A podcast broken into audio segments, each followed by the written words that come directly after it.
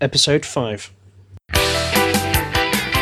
Hi there, and welcome to this week's edition of the Getting Ahead podcast by David Mark Shaw.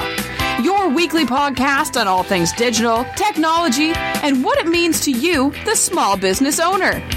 We will have super smart guests and actionable insights each and every week to help you get ahead. Hi there, and welcome to episode 5 of the Getting Ahead podcast. This week's episode is going to be focusing on two main areas. Um, the first one being uh, content distribution uh, and exactly what that means. And the second one is uh, around audience building. And I feel these two uh, are a good pair to have together.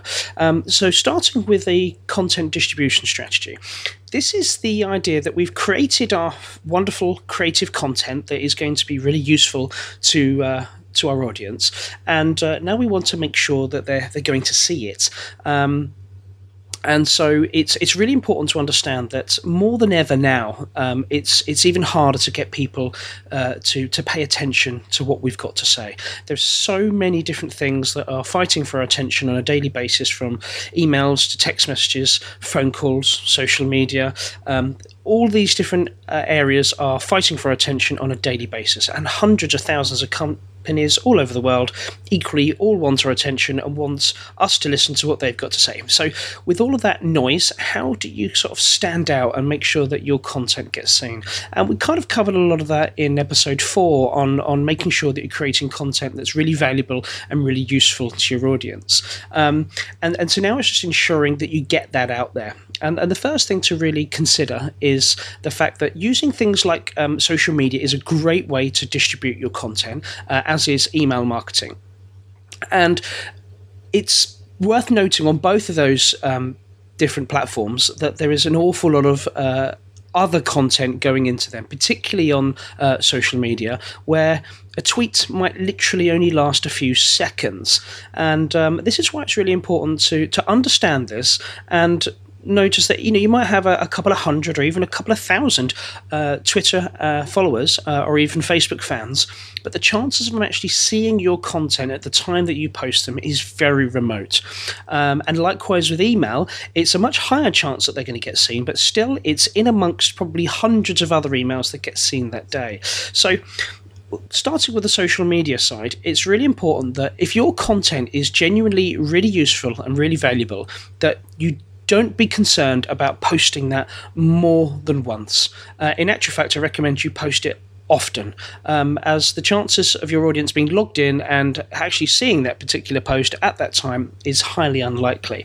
So, it, even if your content was created six months ago, even a year ago, if it's still relevant today, if it's still effective and it's still useful and valuable today, there's no reason why you shouldn't be sharing that over your social media platforms. Now, it, this all sort of depends on the platform um, and and the size of your audience that's on there. Um, if you've got sort of very few people that are following you, maybe they don't want to be seeing you posting, uh, and you've only sort of got three or four pieces of content, they might not want to see that same content being revolved around on a daily basis. Um, that might sort of put them off, sort of continuing to follow you. So this is where you've got to mix up your content, uh, you know, as a as a combination of uh, of your own content, um, some promotional content, i.e., the stuff that's you know more geared towards selling, and also other people's content that's relevant to your subject matter that people are following you for. But still, once you've got lots of these different types of content from different places, absolutely make sure that you really utilize your own content and uh, and get it out there. So every couple of days, getting that post out there, and the one from last week, and the week before, and the one from three months ago, and the one from a year ago as long as it's still relevant and it's actionable and it's still going to add value to your audience, that you absolutely should continue to, to push that out via the social uh, media channels. Um, knowing that those that do engage with that content, they're going to get value from it. Um, and when it comes to email, um, it's all about the subject line in that matter. I wouldn't recommend sort of re sending your email marketing uh, to the same audience over a period of time. But it's really important at that stage to make sure that your subject lines are really effective. Think about the types of emails you get every single day, and when you wake up in the morning and you grab your smartphone, and the first thing we generally do is we uh, we take a look at our inbox or multiple inboxes, and we sort of filter out the rubbish, the stuff that's come through inbox that's not that important to us. It's not actionable. You don't know where you've got it. It doesn't immediately grab attention, and we're literally swiping and deleting. Um, and what we're left with is the stuff that's actionable. That as soon as we sort of start the day officially, um, whether that be from home or from the office, that's that's the emails that we generally sort of prioritize. You need to make sure that your very first email is exceptional. The subject matter is enticing and makes them want to open it. Actually, there's a create an information gap, so they want the answer to that particular question um, to make sure they open it and then really deliver. If you get that first one right, then without question, the next time they receive an email from you with an equally as good subject line, they remembering the value you delivered from the first one, and you're far more likely to get them to open that. And you've got to continue that theme. Make sure every time you deliver an email that they felt as though they've got value from that email. You're not asking for something, you're delivering something. Uh, and even at a time when later on you might do something a little bit more sales related, they're far more likely to engage with that as a result of the value that you've been producing over a period of time. And we'll do a little bit more on email marketing and its effectiveness at a later date. So that's a little bit about sort of content distribution. Now let's talk a little bit about audience building because you may be thinking that's all very well, but I, I, don't actually have an audience at this time or a very small one. So, how do you go about creating an ideal audience? In the first place, you really need to start and need to consider is where are my customers and my prospects? Where are they playing? What areas? What social networks? What websites are they looking at? Where are they going today to get their inspiration, to get their knowledge, their information, and to keep themselves updated? So that might be on LinkedIn. It may be a LinkedIn group. Maybe you're uh, you're in the B 2 C environment, and you're maybe it's a Facebook group. Um, it all depends on the the product or the service or the cause that you're representing um, as to which sort of platform is, is the best place for them. Now, most all small businesses today will probably have uh, both a Twitter presence uh, and a Facebook presence.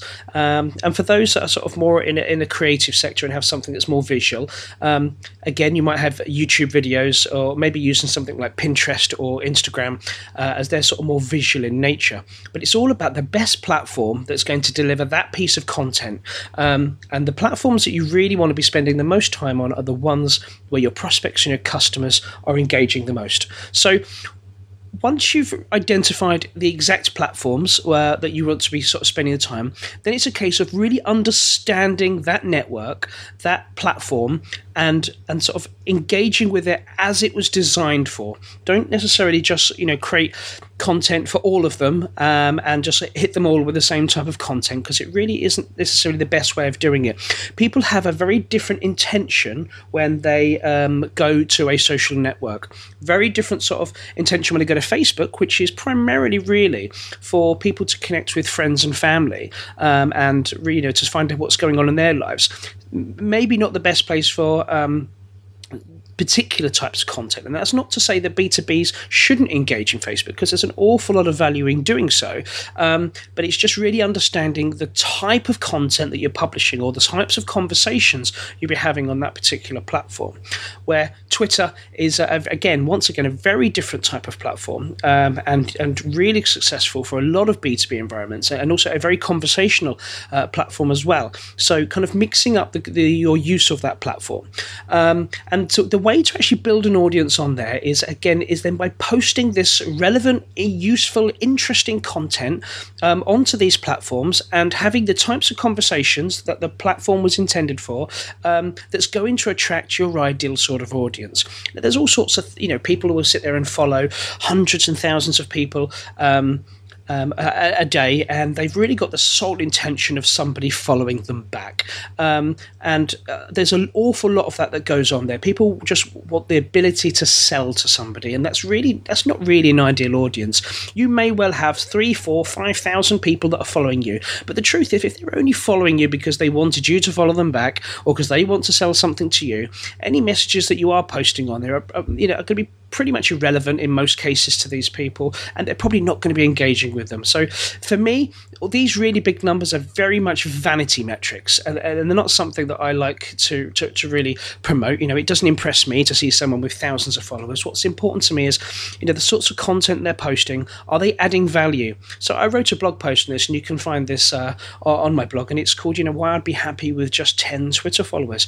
Because if I was adding value to just 10 people and they were engaging my content uh, and they were taking steps and taking action as a result of it, and I was making a difference, and they potentially might be a customer at some point, then, then that's really the, the ultimate goal for me. Um, not necessarily to have tens of thousands of, uh, of particular followers. Um, that's not what I'm interested in. I, am very much and really truly believe that it's all about adding value. So that's it for this week, guys. I really hope that's been useful, and um, I will see you in the next episode. Um, if you do listen to this uh, via iTunes, I would be really grateful if you could uh, just uh, make sure you subscribe and, and give me a review, um, whether that's good, bad, or indifferent. That's absolutely fine. And you can also find us on Stitcher for Android devices, and you can always listen direct on the website using the Smart Podcast Player. Thanks so much, guys, and I'll speak to you next week.